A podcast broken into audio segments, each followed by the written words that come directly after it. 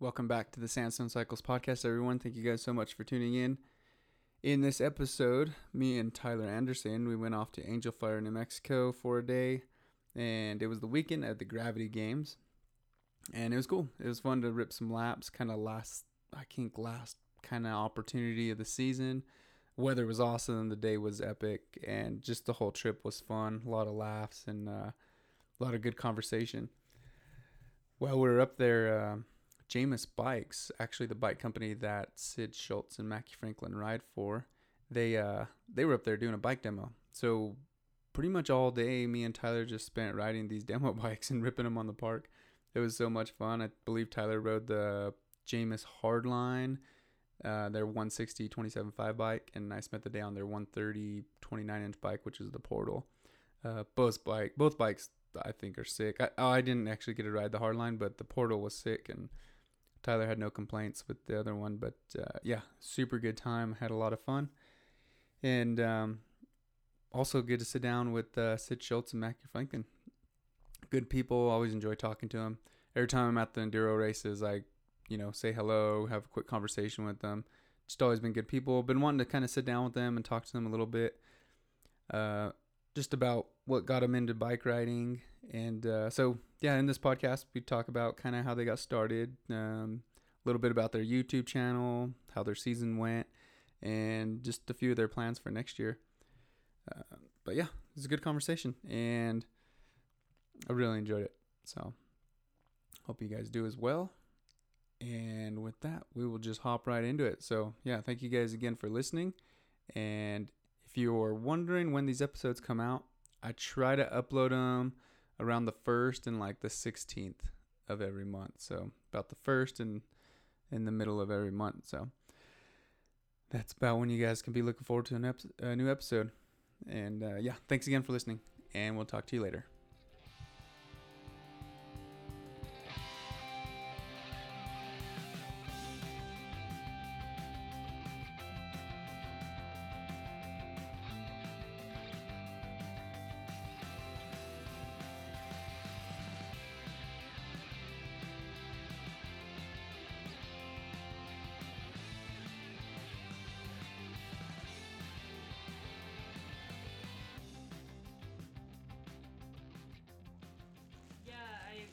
Apparently broke my derailleur hanger off, and then I went to pedal and self-ejected out the front seat. How'd you break the derailleur hanger off? I don't know. It was on Sierra, so I think it was like that rock section that I've ridden 1,010,000 times. I must have somewhere in there clipped it, and then it must have hung in there for like a few pedal strokes over the top, and then like going into the next like down, I like pedaled and just like whoom.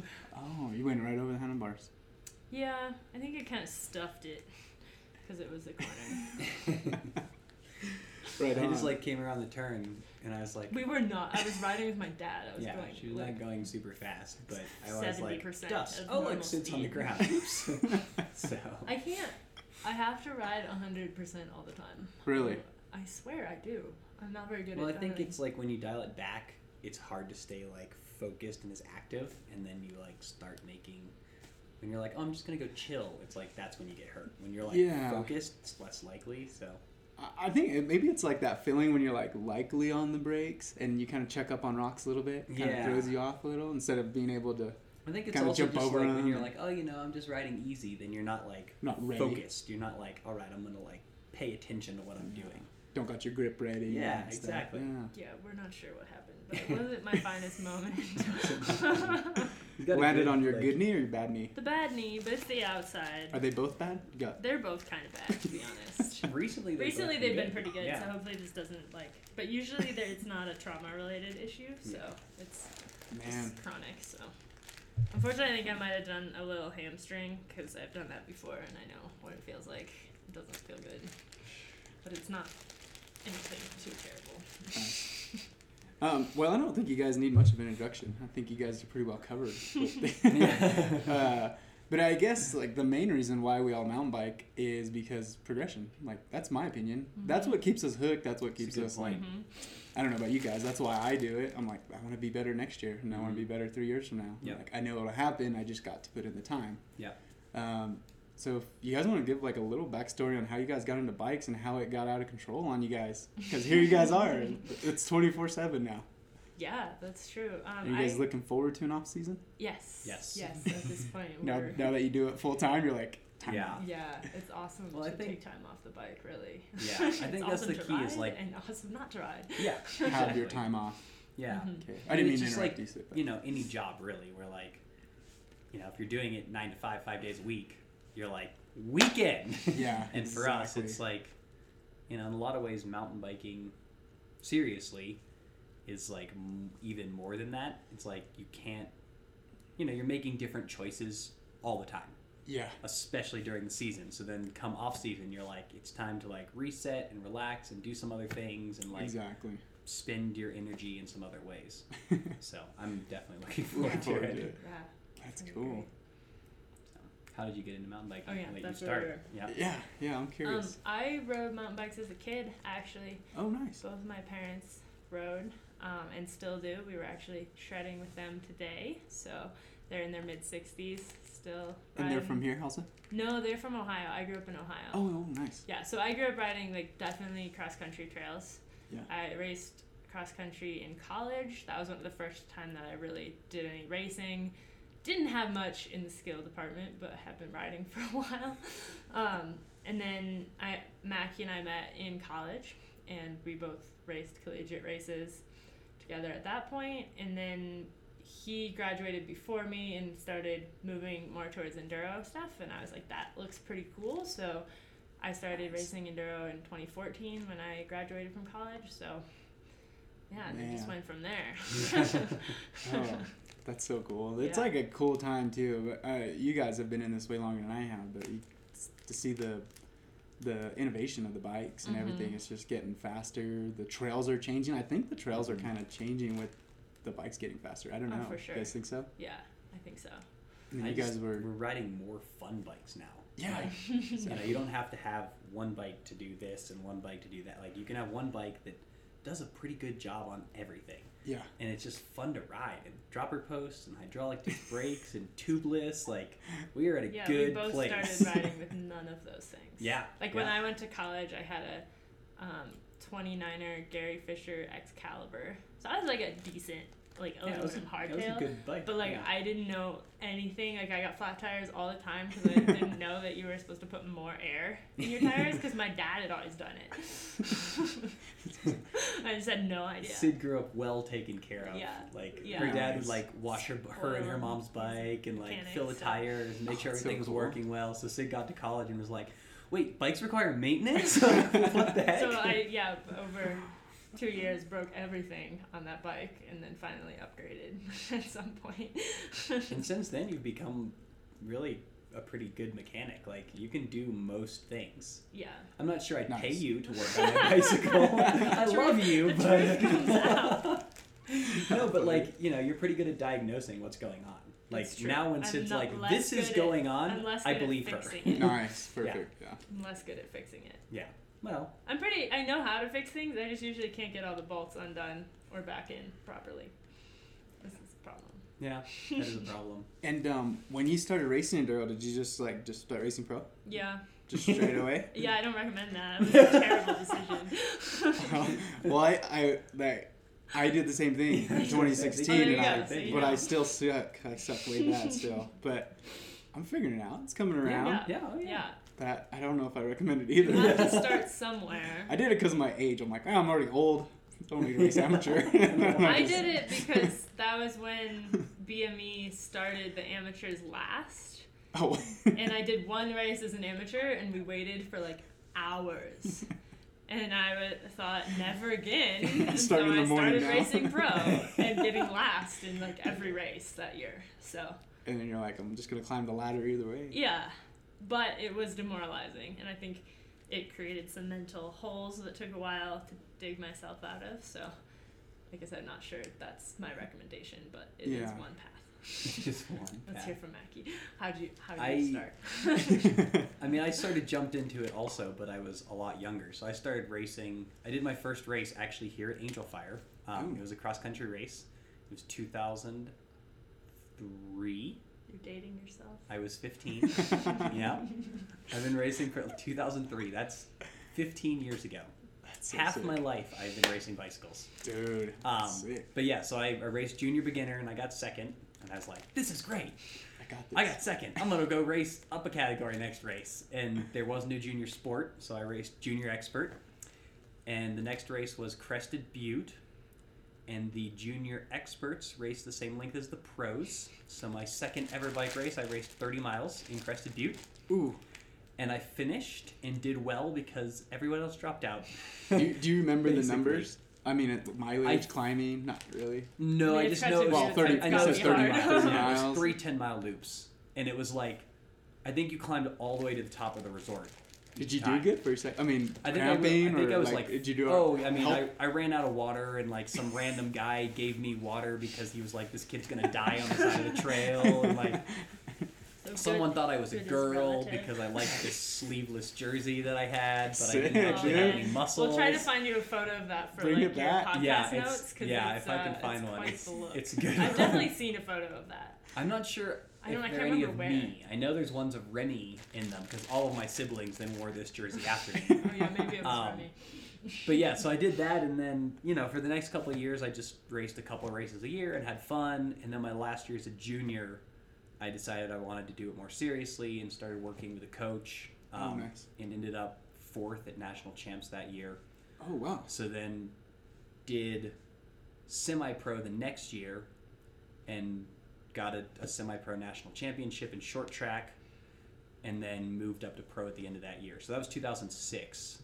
I got my pro card. And that's in cross country. And that was in cross country. Dude. And then I raced pro cross country for like 7 years fairly seriously, and I went to college at that same time. So it was like I wasn't racing during the school year, but I'd race all summer.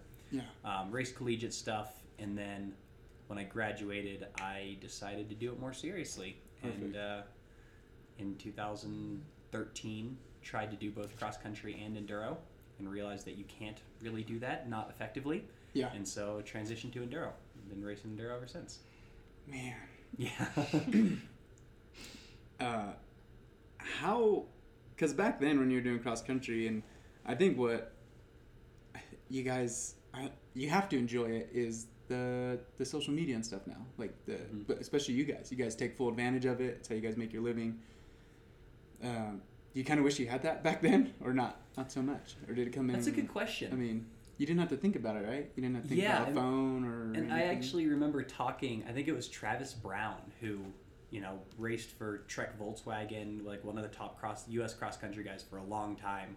And I remember talking to him at one point, and he was like, you know, I don't envy you guys. Like, for us, we just had to race. Like, you trained and you raced. And if you were good, then that was it. And, like, now, unless you're, you know, top 5 in the Enduro World Series... Yeah, that's no one notices, basically. Exactly. Like, so you better be doing something else. And so, you know, we're fortunate that social media does exist because we've been able to use that to our advantage and make it work. But it's one more thing where like, sure, it'd be great if we could just like, oh, we're done training. Like now we're just going to sit around and literally do nothing. But that's not the way it works.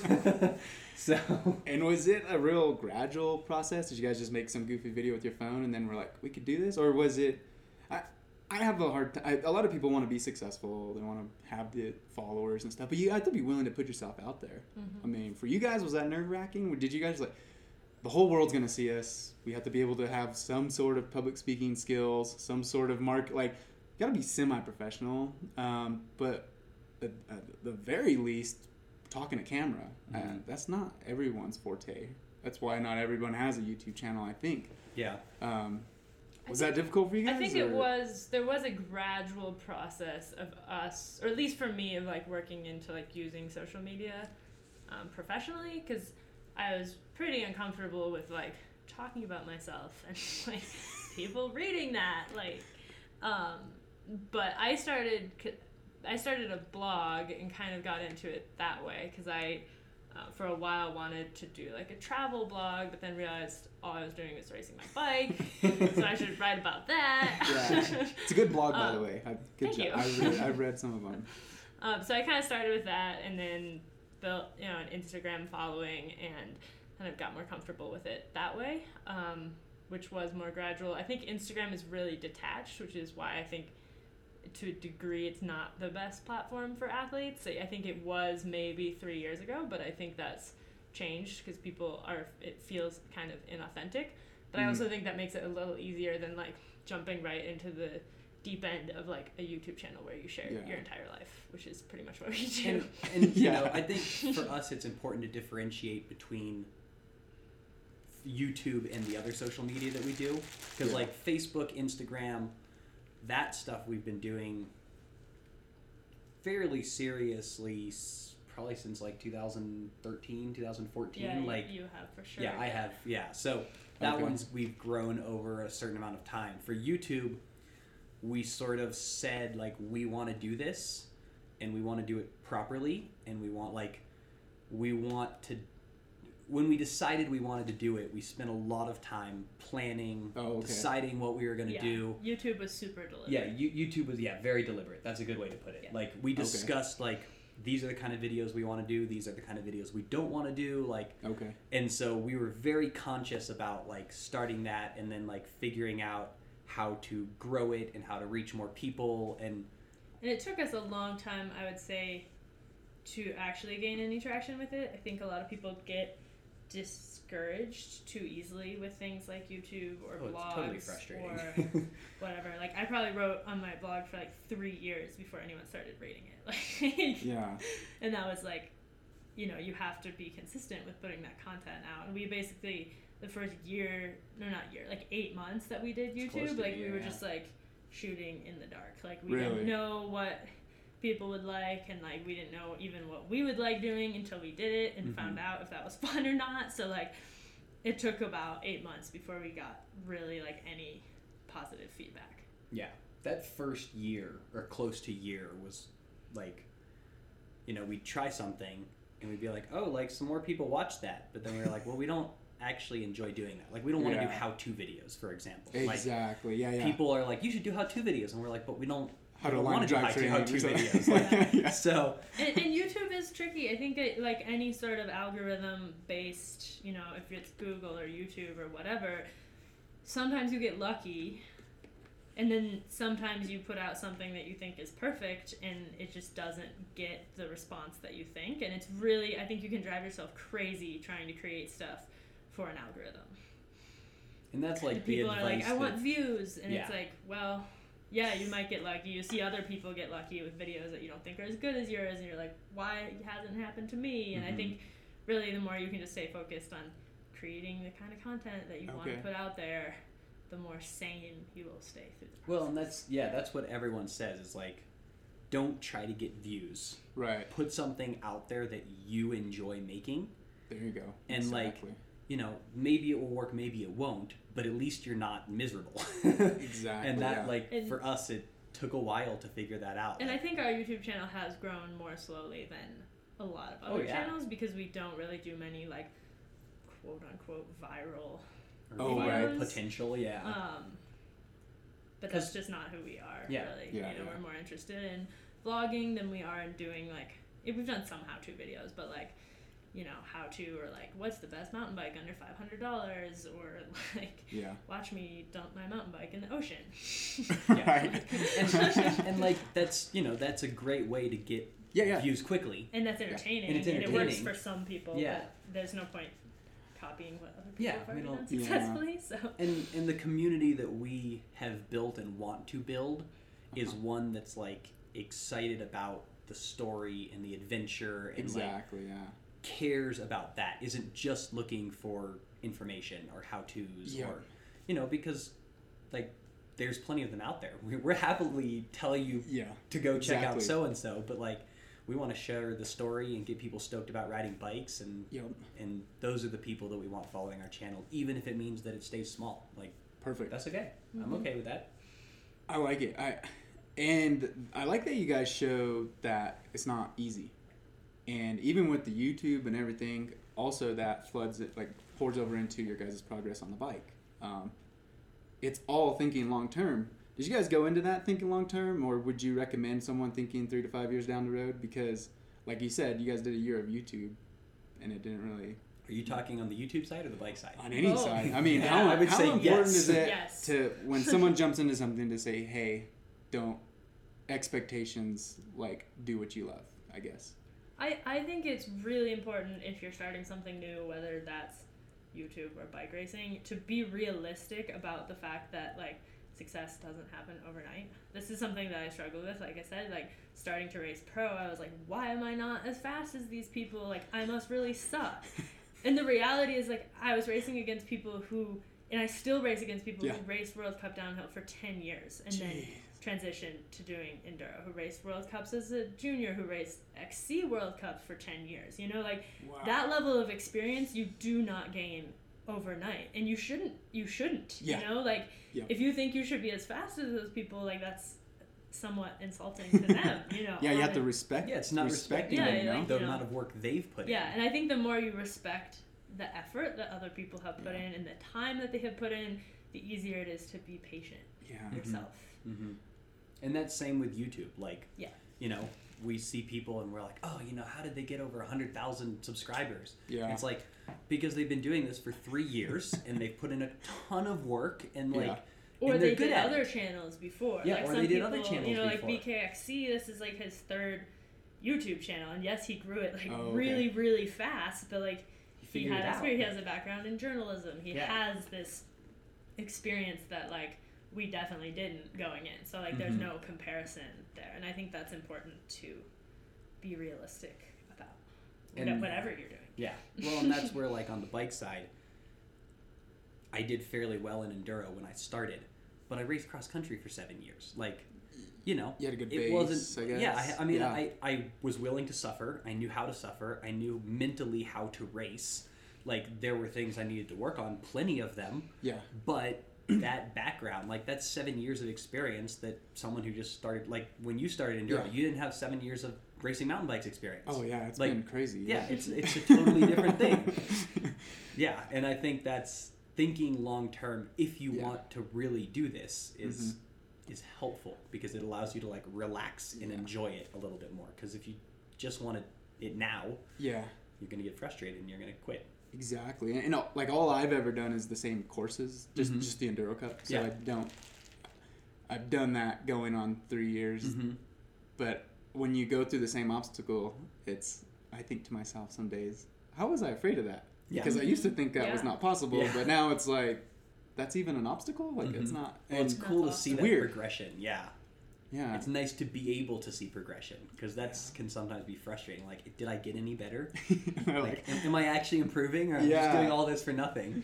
And then that's what keeps me kind of going and trying, and then it keeps me healthy and just in my regular life, you know? Working out, running, and trying to try new things, eat new things. But I liked what Syd said earlier about racing against professionally really good people. I remember, well, now still I will do a trail or do a stage, and then you look at times and you're like, wait, what? How? That's not possible. I was going very fast, I thought, but that's just stacking those years on, right? I mean, that's crazy. And I mean, you always hear about, like, oh, so-and-so started racing and, like, immediately became really, really fast. And it's like... There's almost always more to that story. Yeah. It's like, okay, almost maybe... always. Yeah. And there are probably those people out there who are natural prodigies, but they're very rare. And even there, it's like, they've never raced a mountain bike before, but they raced BMX from the age of 3 to 20. Like, okay, so they didn't race a mountain bike. Like, they could scrub and manual and free. Exactly. They know how to pump a bike. They know how to read, like... Yeah, or motocross, or motorcycles, like that's because that's your background, right? Yeah. I mean, long background. Yeah. I feel like that. You've told me that helped. Like, it helped a lot. Yeah. You know, and there's differences, and you know, the bike weighs different, the brakes are different, but in a lot of ways, it's two wheels. You know how to jump. You know how to move a bike. You know how to read a trail. Like, and where it helped the most is jumps or drops and stuff, because I know that's kind of but for me it was, they were all really small when I came into mountain biking. I'm like, these are all really small. That's how I felt. That's how I felt about skiing. I've skied once in the past, like, 3 years. It was actually here at Angel Fire, and like, I just remember skiing through all these trees, and like, I probably skied 10 days in my life, and I was like, wow, this is so easy, look how far away the trees are, you know? So like, If I started, I mean, I'm not going to start ski racing. That would be a terrible idea. But if I did, you know, I wouldn't want someone who, like, had just learned to ski, like, comparing themselves to me. Because it's like I've spent 5 years going fast on a bike, like, right next to trees. Like, that transfers over. Yeah. Yeah. It really does. Yeah. And some of the best bike racers were ski racers as kids, too. Yep. So there is transfer there for sure. Well, let's talk a little bit about... just your guys' season. How was 2018 for you guys? Did you guys learn anything, or what memorable? Mackie's probably got a few. I was going to ask you about something, but I'm not sure if I want to. Yeah, what are you going to race some BMEs next year? I'll just put it. I don't know how to ask it. No, but, okay. Okay, so you. I'm not racing BMEs anymore. Okay. Just with everything that happened at the... Yeah, I kind of want to... So for people who haven't heard, basically, I pre-rode one of the stages on my dirt bike because it was a moto legal trail and was open to the public. So, we had all done this for many years. Yeah, and other people had done it, myself included, in years past, pre-ridden on the dirt bike. Yeah. And there's no rule about it. And, like, I saw, like, I literally didn't even think about it. I was just like, well, yeah, it's a moto legal trail. Like, this is a way for me to get a lap in without, I don't have anyone to shuttle me to the top. Right. Sid's practicing too. Like, I'm going to go do that, and then I'm going to go climb up and ride Dr. Park. So that's what I did, and, it was fine. Like, I saw there were people on the trail, but not a ton, and no one that I talked to felt like I was disrespectful of them.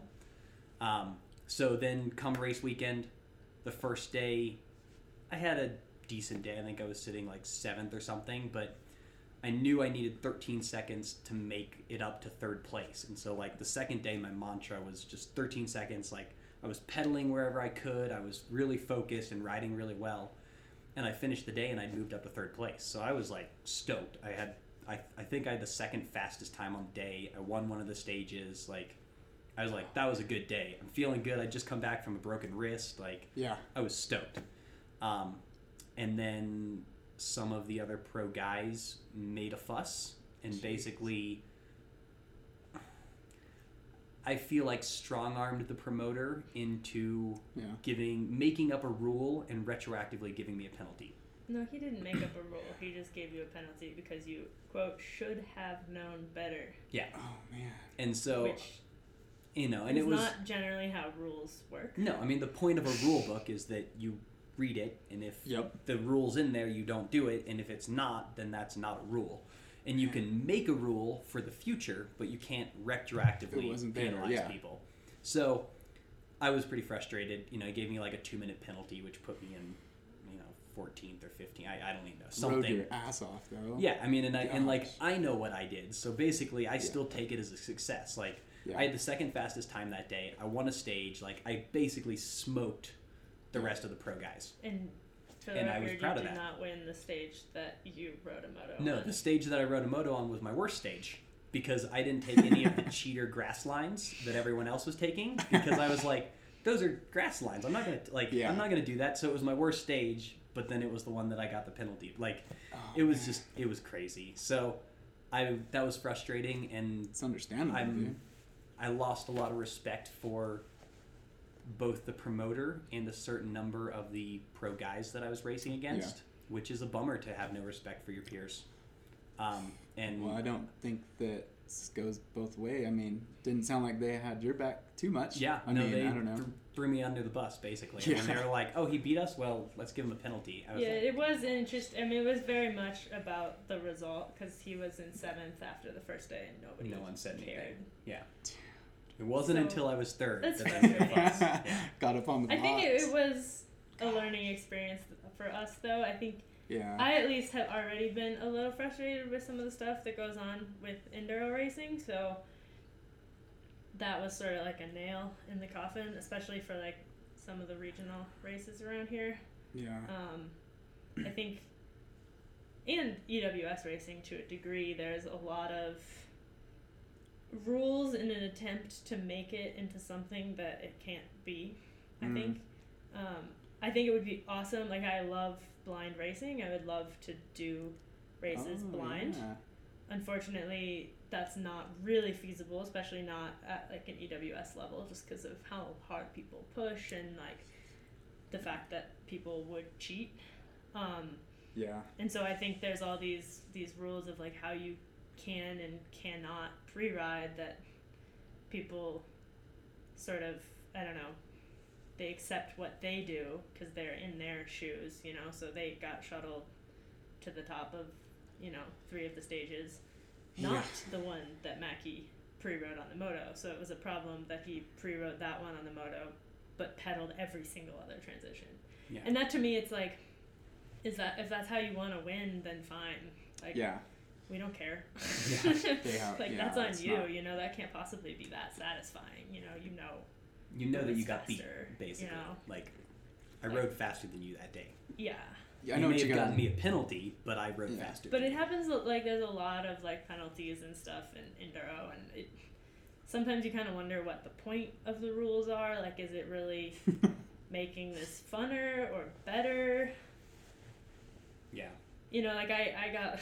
This is embarrassing, but I got lost at Angel Fire during the Scott Enduro Cup. I was here. Yeah, I took a wrong turn. So did like 3 other people in that spot, to be fair. A guy that came to race with me did the exact same thing. Yeah. So I think on the exact same stage. Probably. You know, they gave me a rerun. All of the girls were like, yeah, that's totally legit. But then later, when Macky had this issue in Crested Butte, some of the guys brought it up that I got a rerun there. They were upset about that. I'm like, where is your energy going? Like, none of my competitors cared. Like, they were all like, yeah, that was crappy taping, like, and a confusing stage. Yeah. Like, we want you to rerun it. And, like, I think they also realized that I punished myself plenty by being out in the sun for another 2 hours. And, you know. Yeah, that's true. At the end, it was a wash. But it is interesting. It's like, what is the purpose of these rules? I think like Scott Enduro Cup, they want people to have fun and finish the race, you know, so they let me do a rerun. Sense. Yeah. But then you have people who are upset about that because... Here's my recommendation. Spend less time worrying about other people and complaining and more time focusing on your weaknesses and you will be a better racer. Exactly. Yeah. I mean, that's... Very simple. It's just like, yes, if someone's cheating... They should be called out for that. Like, you know, taking ridiculous cut lines or, you know, like stuff like that. Yeah, that's cheating. Performance enhancing drugs. Yes, like, that's cheating. Oh, yeah. Like, that should be, you know, you should be disqualified for that. But, like, if you take a wrong turn because you screwed up, like, why should you be penalized for that? Yeah. Especially because it was like, it wasn't like she took a wrong turn and then went back and then got on the trail. It was like she took a wrong turn and ended up riding Boulder Dash. Being on a trail that is not a trail. It's like completely lost. Yeah.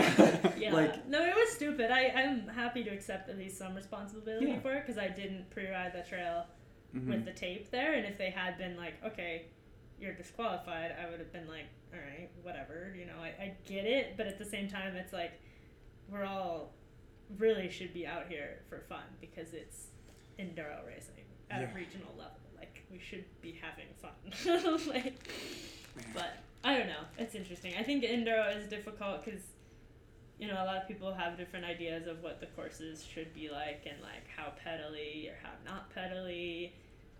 I just thought this out there. There were, like, 2-minute climbs in the EWS in Spain that we just did.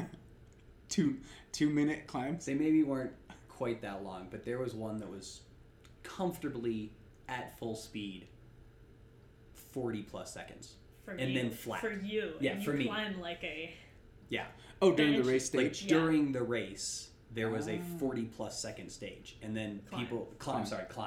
And then... If you put one of those in a regional race in the U.S., people would lose their minds. Really? And it's like... Yeah. They'd be like, this is too pedaling. It's like, well, you raced in EWS, it's like, sometimes they have pedaling. Yeah, I was going to say, I thought that was kind of part of it. Yeah. Well... I guess. Yeah. Like you were saying, though, it's opinion. People have this, what they think it's to be like. Yeah. Yeah. So I think that was a little frustrating for us this year. That said, though, it was a really good year for us. We got better results than we have in the past, and I feel like we were both progressing in the right direction. So. Do you race an EWS, Syd? I did. How do you get into that EWS? You just.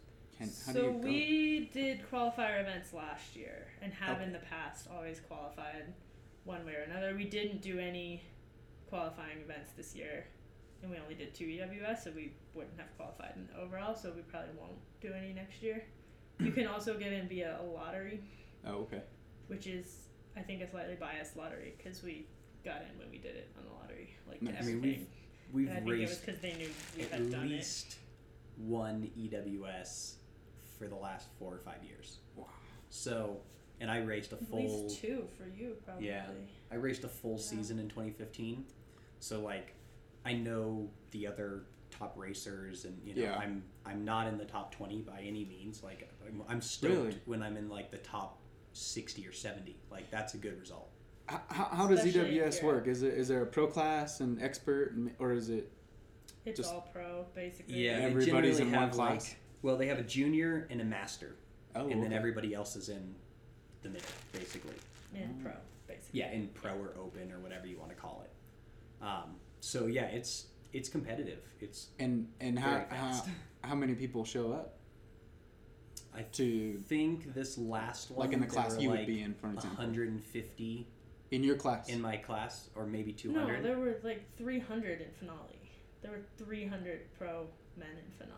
Good point. There were like 300 pro guys in my class, or guys in my class. But Finale is always huge. Yeah, Finale's big. Einso, I think, was 200 something. Mm-hmm. Yeah. So yeah, it's. I mean, do you have a goal going to this? I mean, are you just gonna go as fast? Like, generally, are you like, I want to be in top 20? Or are you just like, I'm just gonna pin it? No, it's more like I'm gonna go hard and try to break like I would have been stoked on a top 70 or 80 in Einsa, and I was 85th after the first day. And then I crashed the second day and got 7 staples in my arm. So then I didn't finish that race. And then the next weekend in Finale, I still had staples in my arm. So I was not riding quite as well as I would have liked to. And ended up like 140th, which I was okay with. But out of 300, yeah. So I mean, it's just a different kind of racing, honestly. It's like almost weird. Not... Like racing U.S. Enduros doesn't prepare you that well for racing EWS. What's so different about it? What makes it so different?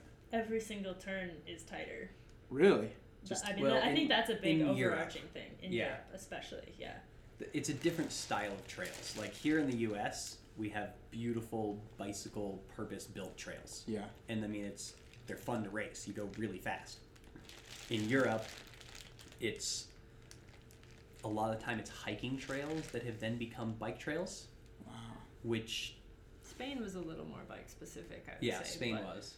But, like... It's just different. Yeah, it flows differently. Like, here, riding in the Southwest a lot, I mean, this is where I started riding mountain bikes.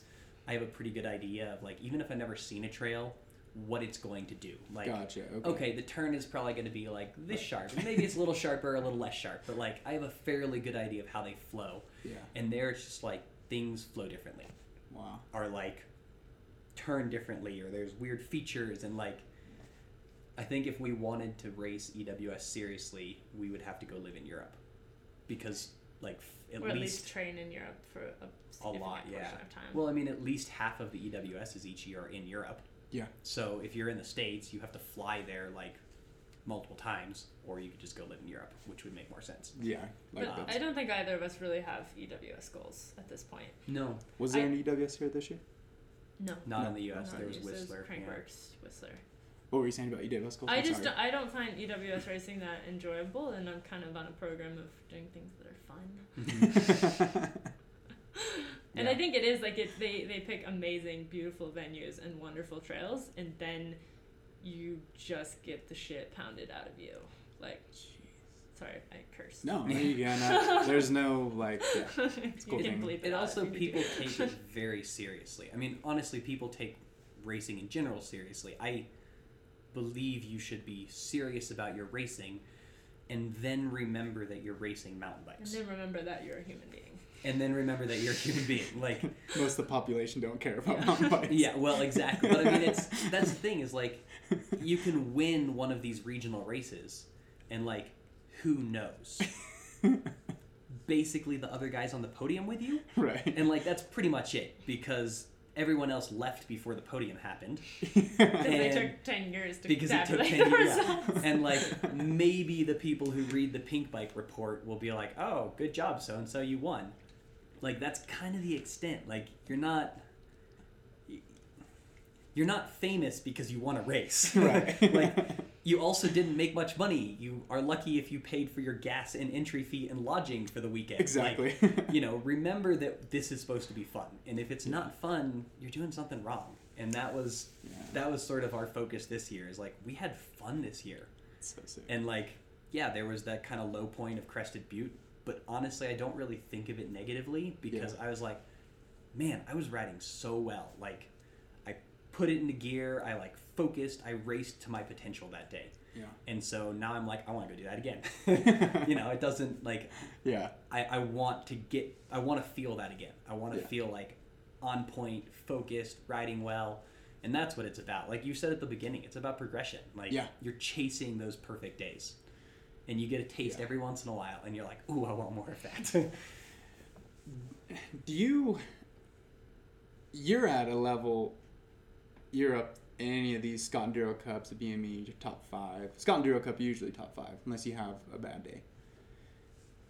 Is it weird for you to be there? I mean, how do you process that? I mean, obviously it took you a long time to get there, but does it feel like you're... I guess what I'm getting is that, does it feel like you're going any faster than you used to back in the day?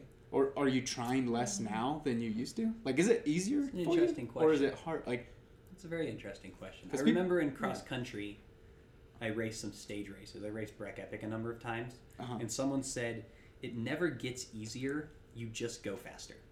Right. And I think that's true. That's definitely true for cross-country. That's definitely true for cross-country. But I think in enduro also, like, if you're racing, like, hard to your potential, it never feels easy. You just go faster. Yeah. And, like, in Moab, when people say, like, oh, there's no flow at Klondike Bluffs, I'm like, you're not going fast enough. Like, or if they're like, oh, it's too easy, I'm like, go faster, it will get harder. I promise. The obstacles will come faster. Yeah, exactly. And it's so, like, you know, I did fairly well my first year racing enduro because I had a strong cross-country background and because there was less competition. And now it's, as it's gotten more and more competitive, I've had to work harder and harder to stay on the podium. And it's been a lot of work. I mean, we spent a lot of time rip rowing, cross training, in the gym, intervals, like skills work. It's a lot of work. So I would say once you're there, you don't want to go backwards. So you work harder to stay there. Man. Yeah. That's crazy. How about you, Syd? Where are you going with this? That's a really big question for me right now, to be honest. I think I have always been pretty focused on personal improvement. I think if I had been too results focused, I probably would not have made it here. I had some pretty rough years. Last year was really rough. I basically injury wise or mental wise. Or what made it? Mental rough? Mainly. I think I just. After 2016, I had a rough year because I had a concussion that year and just, like, never quite got... I mean, I think I was, like, no symptoms or anything, but I never got the confidence back for that year. So then I, to make up for that, pretty much overtrained. Oh, okay. And ran myself into a hole really big and got pretty sick in the start of 2017, which I think now is just, like, straight-up overtraining, but it... At the time, it was like all the blood tests, it was like, you have a virus, but I guess you can end up with these kind of elevated white blood cells if you're overtraining. Do they call that Epstein-Barr or something like that? Epstein-Barr is mono. Oh, okay. It's the virus that causes mononucleosis, I think. I'm not sure exactly how that works. I just did a podcast with a guy, and he races motocross professionally, and he was talking, he got Epstein-Barr, but he said it. Overtraining triggered it. And he was talking about blood cells and stuff. So I don't know if that was what I had exactly. I just know that I felt like crap for a really long period of time. just low energy. Yeah. Just well, and then it made the year hard because you came into it like kind of tired, not that stoked. Yeah.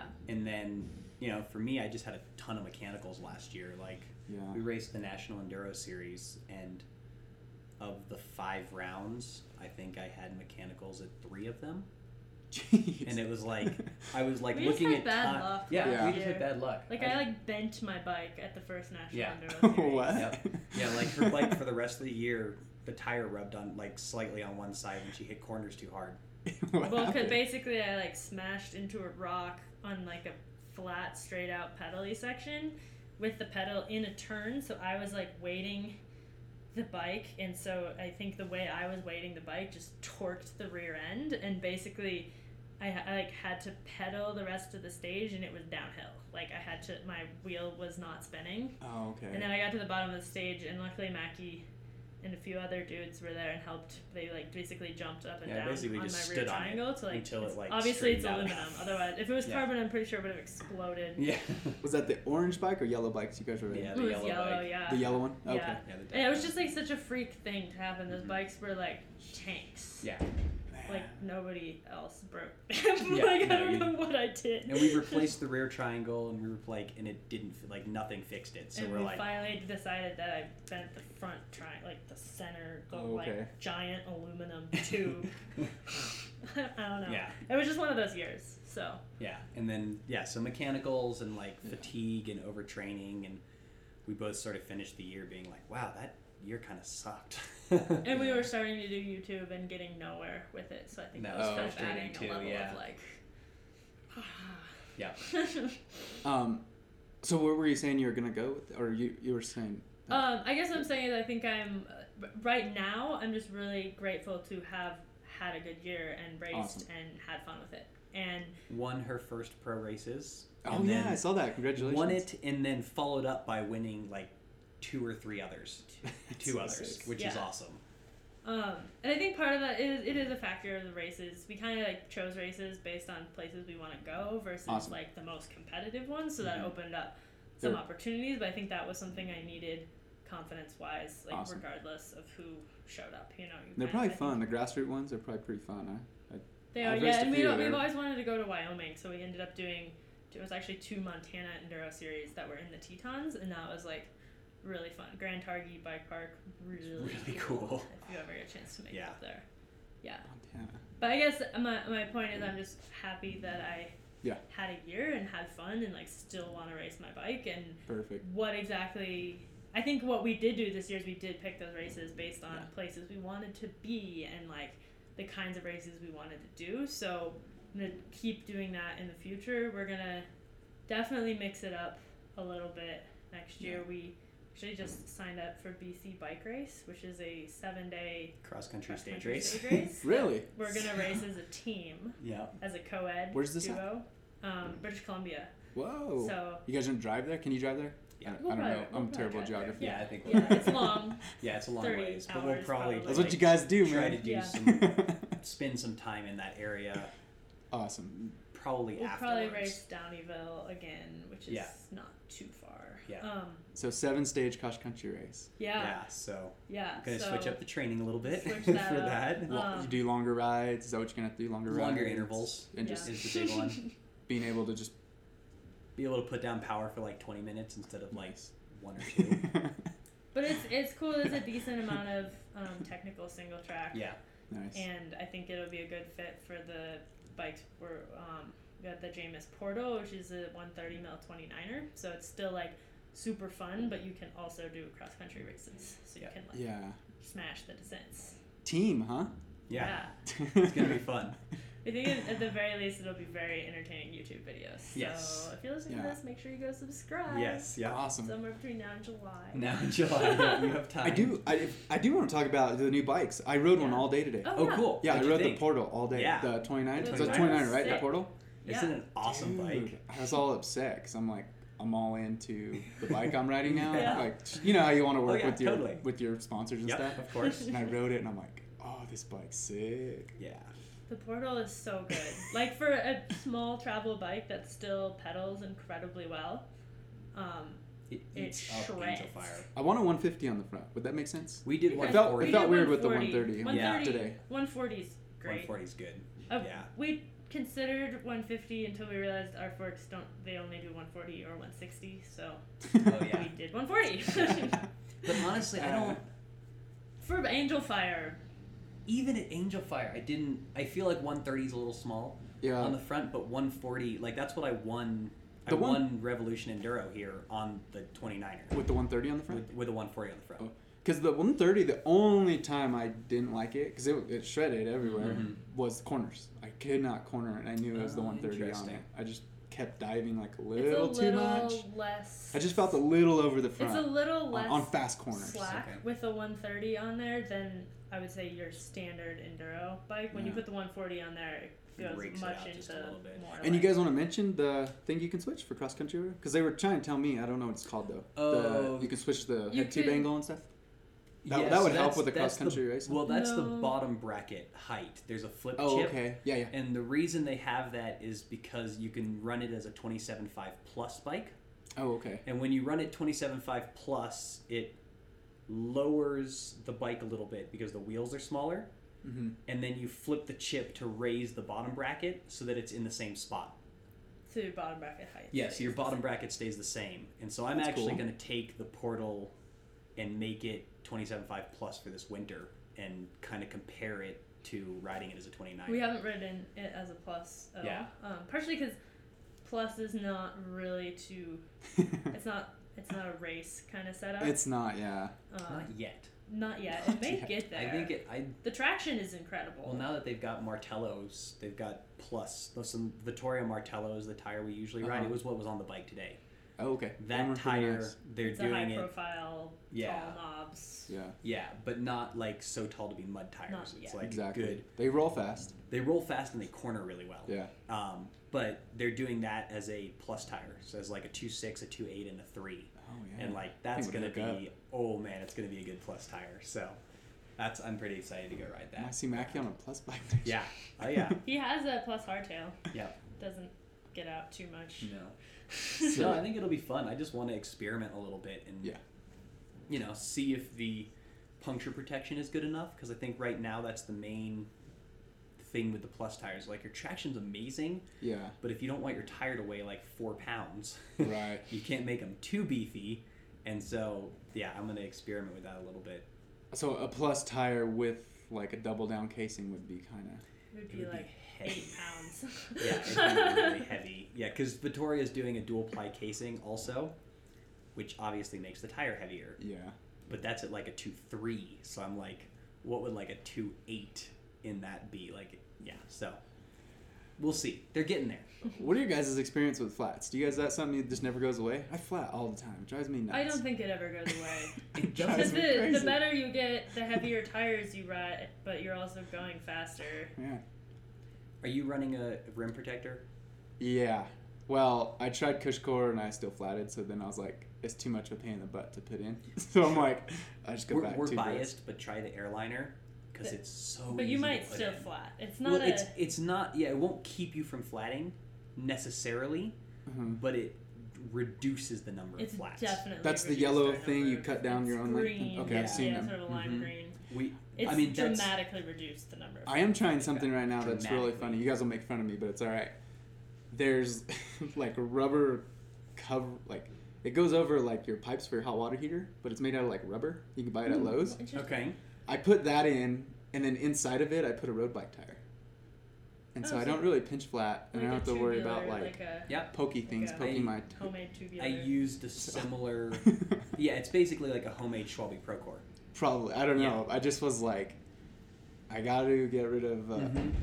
Go heads. I don't know if you guys know what go heads are. Yeah, they're all over at my house. Oh, yeah. It's just like a thing around the Four Corners area. And so I'm like, I can't run over go heads, but I'm tired of messing with tire sealant. Because I feel like I'm going to flat anyway with or without tire sealant. So I'm like, I want a tube.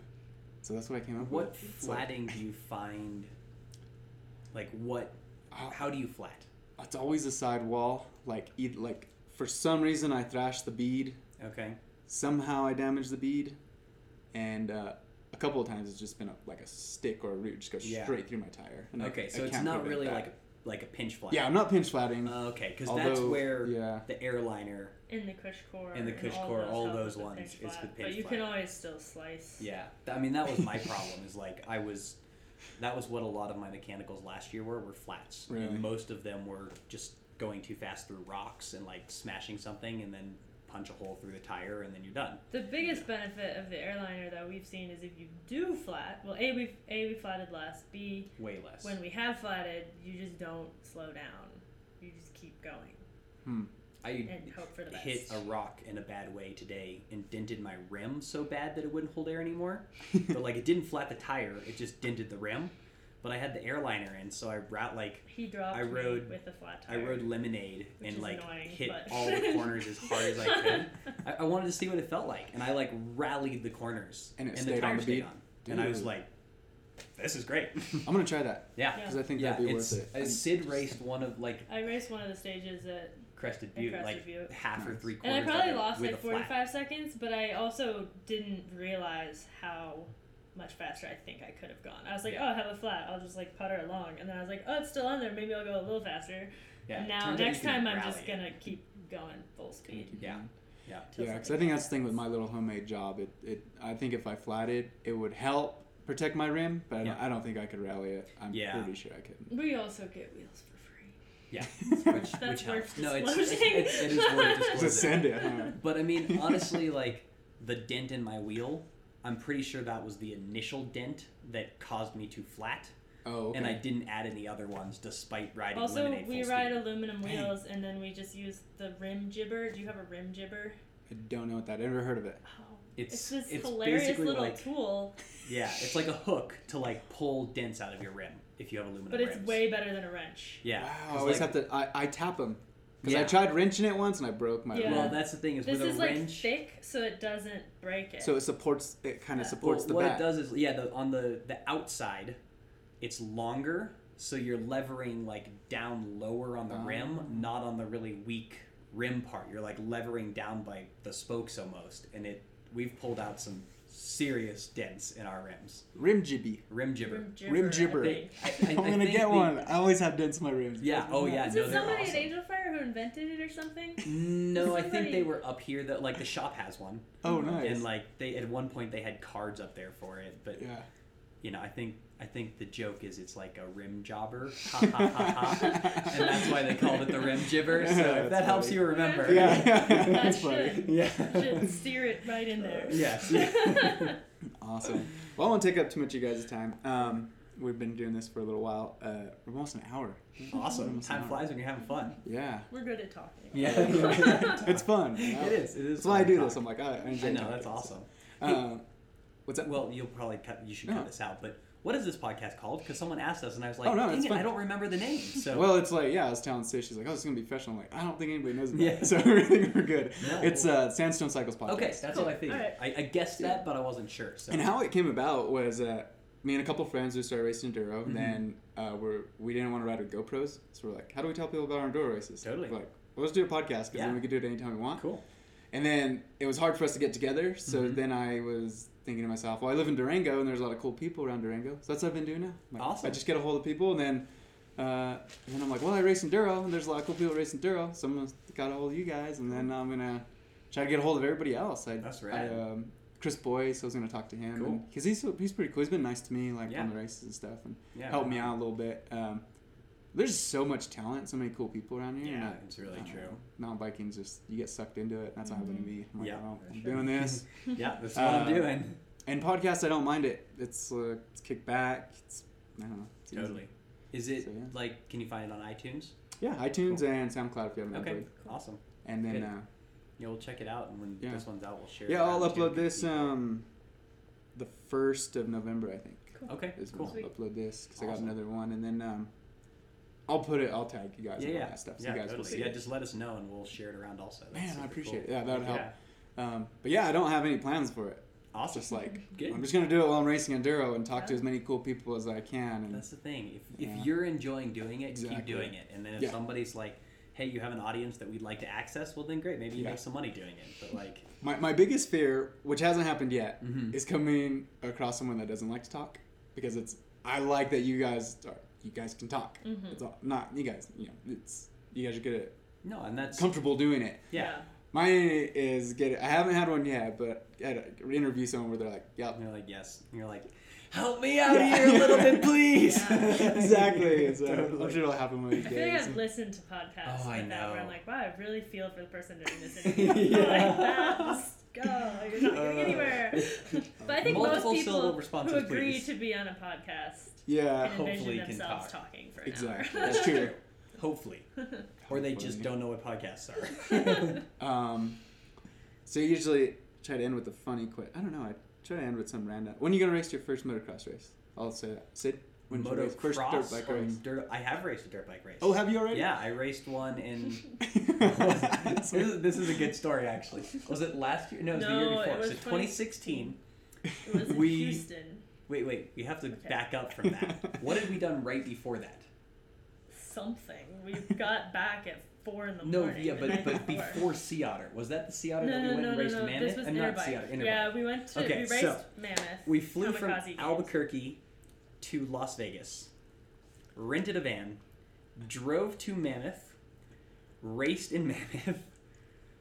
I could cuss myself, I think. It was smoky, which also was not cool. Drove back to Las Vegas... Went to Interbike, which is an experience. It's very tiring. Like you're you're on your feet a lot. You're talking to a lot of people. Like, were you with your sponsor? You're not connecting with sponsors. Okay, cool. Well, and it's Las Vegas. Like, it's not my favorite place. We might give it another go. But so we fly back from. So we go to Interbike for like somewhere 5 days. Here you get a text from our friend Roger who says, "Do you want to do a moto race in Texas this weekend? I'll drive you." And I was like, "Sure, that'll be fun." And I'm like, we get in at 11 p.m. into Albuquerque. Roger wants to leave at 5 in the morning. Are you sure this is a good idea? Like, where in Texas? Like, I'm like, whatever, this will be great. So we get back, but then our flight's delayed. So I think we get back at like midnight. We got back at like 11, and then you needed some part for your motorcycle. You had some poor sap meet us at the airport at 11 p.m. Right. With this part for Roger's motorcycle. Roger's motorcycle needed something. It was bad. So anyway, we get in late, and then we drive back to Taos. So by the time we get to Taos, it's like 1 in the morning or something, 2 in the morning. We go to sleep. I have to wake up at 4. Somewhere in this period, I'm like, I'm not Syd's doing like, this. I'm not doing this. I'm staying. So Syd stays asleep.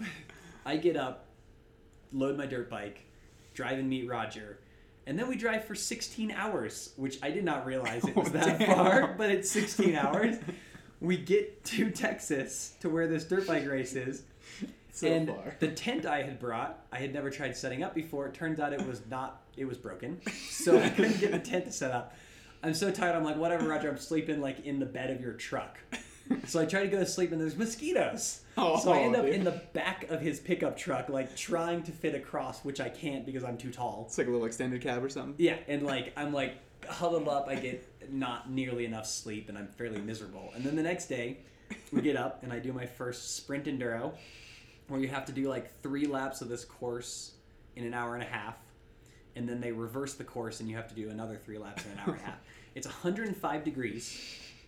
And I'm wearing all black because that's what my moto kit is. And it was a learning experience. Oh, man. I actually was like, I think I ended up third in like 250 Bs. Nice. But I think there was only like one person behind me. So there weren't a whole lot of people. I was like, whatever, I'm going to take it as a win. Then technically the next day was another race at the same place. And I was like, nope, one day racing was plenty for me.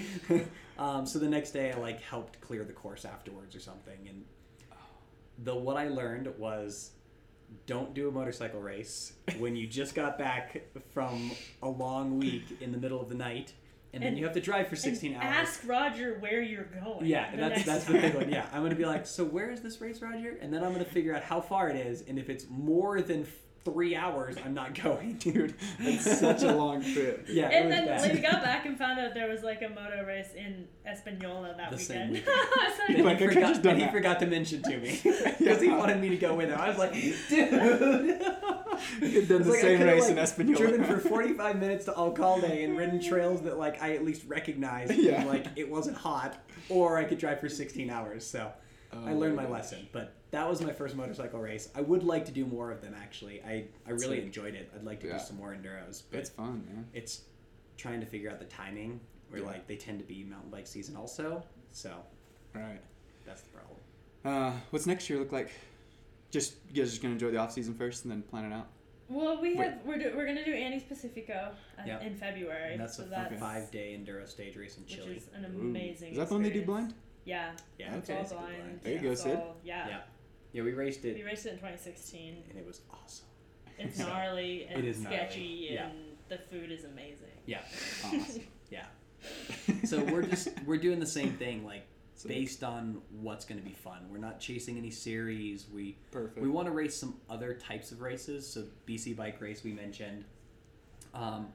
There's a race called Gravicross that the timing might not work out, but it's like it's a loop like cyclocross or short track, but there's like jumps and drops. So they're like you should ride a full suspension bike, but you're like sprinting in a circle and it's like it's you know like 20 minutes long or something. Kind of so it's like short track meets downhill or something. So like goofy fun events like that is sort of what we want to do. Just like try some other stuff, have some fun, just enjoy racing our bikes. So Syd, Macky has the XC background. Do you get excited about XC? Because he sounds like he gets kind of excited about cross country. Yeah, I think I definitely want to do more. Actually, that's interesting that you say that because he's been like really not excited about years. Oh, really? Like, because he was so burnt out. I got burned out. Like, I just raced so hard and trained so hard for such a long time that I was like, ooh, I am done with this. And then enduro is great, and now I'm getting back to like I could do some more cross country. I don't think either of us are interested at all in doing like standard like XCO kind of like the main ones. Yeah, it's more like. I personally want to work on my fitness so that I can do things like that. Like Downieville, I think, is one of the coolest mountain bike events in the U.S. And it's like you have to be fit to do it, you know? Dang. But it's still like amazing trails and amazing descending. So I'm kind of like just want to work on that fitness to like open up the more opportunities. And there are like there are cool XC stage races in places where like enduro like hasn't even been heard of, you know? So like. There's opportunities to go, to travel, to, like, do that. And, you pedal some dirt roads, but, like, you're, you know, still you're someplace cool. Yeah, you're someplace cool. And it's not like we don't pedal dirt roads in Enduro, too. We just do it slow, so. Exactly. So might as well learn how to do it fast. You guys do most of your training around here? Taos. Keep Taos home base? It depends where we are. Yeah, Taos is our closest we have to home base. Yeah, at least during the summer. My family lives in Ohio, so we'll probably be there for the holidays. Okay, cool. And there's, depending on the weather, there can be good riding there through December and whatnot. So generally, even if the weather's lousy, it's still rideable. Yeah. Like, you don't really get snow, or if you do, it's like an inch, and then it melts off. And so we'll do that and do some gravel riding and stuff, because we both have gravel bikes now. So Yeah. But it's just going to be, we might do a gravel race next year, the Grinduro. It's an enduro gravel race. Hey, so I think you guys got the right bike for that. I was just, they were giving me a little tour. Yeah, the Renegade. The Renegade is cool. Dude, that's a sick bike. Yeah. I told my buddy Tyler, I'm like, I think I want to race this in some cross-country races back home. Totally. Weighed like nothing. We ride it on single, I've ridden mine on single track in like Breckenridge and... I mean, it's slower than a mountain bike on the descents for sure, but I think like with a little tweak, if you put like big tires on it, that would and flat bars, it's so light and it's so fast. That bike's awesome. That's what I was. Yeah, I was just checking it out. I'm like, dude, I can imagine riding this thing. And you're like, what? It's like it's floating. It doesn't feel like there's parts on it. I know. This is just the frame, right? No, there's wheels on here. Exactly. I think it's really cool that gravel racing has become a thing, and that I think it's making "quote unquote" road racing like more accessible to like so many people. Because who wants to do a standard road race, you know? And, like, I'm terrified of cars, dude. Yeah. I won't do it. Yeah. No, I will not ride a road bike. Like you see someone every once in a while, like great, hi. I'm like, I don't want to go out that way. Mm-mm. I'm like, I don't know. No, I don't want to get hit by a car. It's so out of your control that it's really scary. You know, at least on a mountain bike, you can be like, I'm gonna make good decisions and wear the right protection and be smart and like On a road bike, you're just like, roll the dice. Yeah, I hope that person's not drunk. Or texting. Yeah. You're like, yeah. Totally. And I wouldn't mind gravel because where I live, there's tons of dirt roads. So yeah, like forever. Awesome. Yeah. And that would be fun because there's nobody really out on those roads. Totally. Mm-hmm. You see like a car every once in a while, and they're usually going slow because of the potholes. Exactly. Well, they're all like oil filled. It's like there's like tons of oil filled. So it's like there's dirt roads going to all these oil wells everywhere. Yeah. So they're just like miles and miles. That's awesome. Perfect for training, actually. Totally. I should take more advantage of it. Totally. So I think for us next year, like YouTube has really opened up an opportunity to kind of like step away from like racing series or like racing like EWS or whatever, and just like do what sounds fun and experiment a little bit. Like if we do a gravel race or something or whatever. So that's kind of the goal. And I suspect it will make us faster overall to be like more. Oh, I think some fitness would make me a faster enduro racer. Yeah. Still surreal sometimes when you guys, that's your job. You guys think about that sometimes? Like, this is what we do. That's our life. Yeah. Yeah, it's... Other people, that's so lucky. Unfathomable. It's not even, like, I've worked in a corporate atmosphere since I was 21. It's like, it's not great. Yeah. And... I guess I could say I got fired recently, so I'm like... Congratulations. Dude, it's awesome. Like, I'm not bummed about it at all. Good. But it's not fun. Yeah. And I'm just like... But I'm glad those experiences, I love them. They shape... You learn a lot about people. Oh, yeah. Totally. A lot about people. Yeah. But I'm...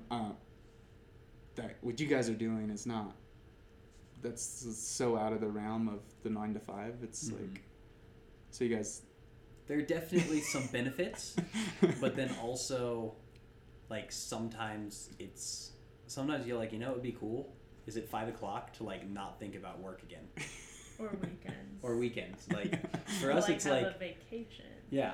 People are like, wow, you went on a vacation to Italy. It's like, yeah, well, kind of. We did eat a lot of pasta. That was excellent. So that was good.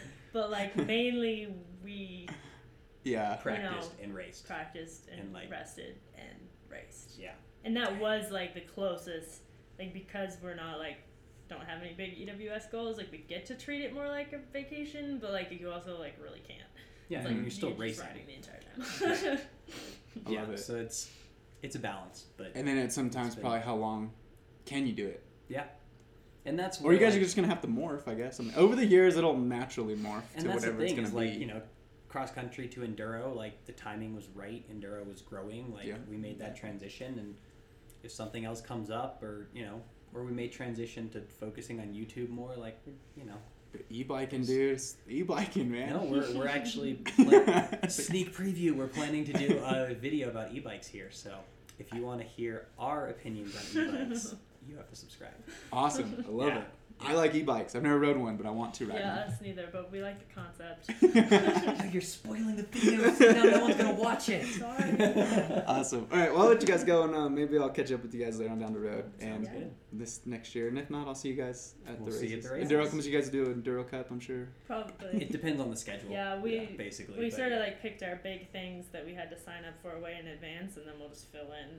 Awesome. Based cracks. On where we are and... what we feel like doing. Yeah. Cool. Thank you guys so much. Thanks so much. This was a blast. And I think my listeners, thank you guys all so much for tuning in.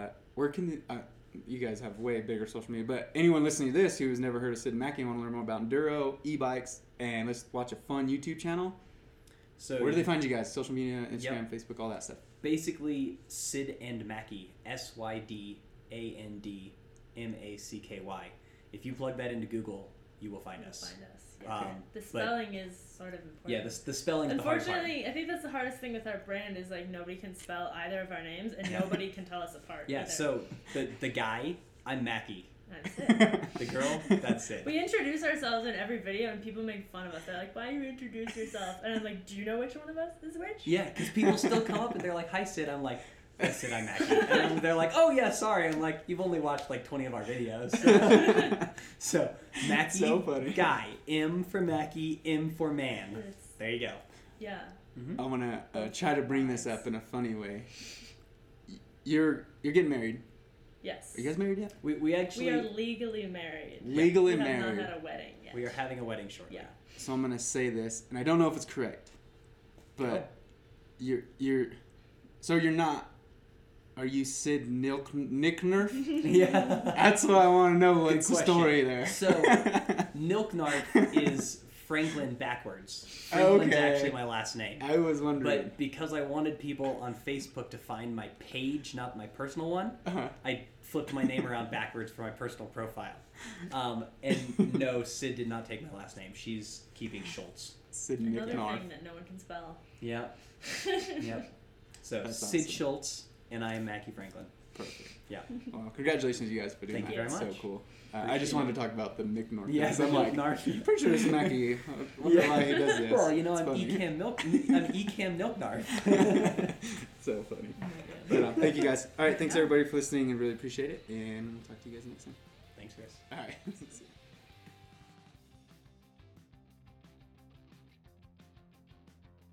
Thank you guys so much for listening to the podcast. Hope you guys enjoyed it.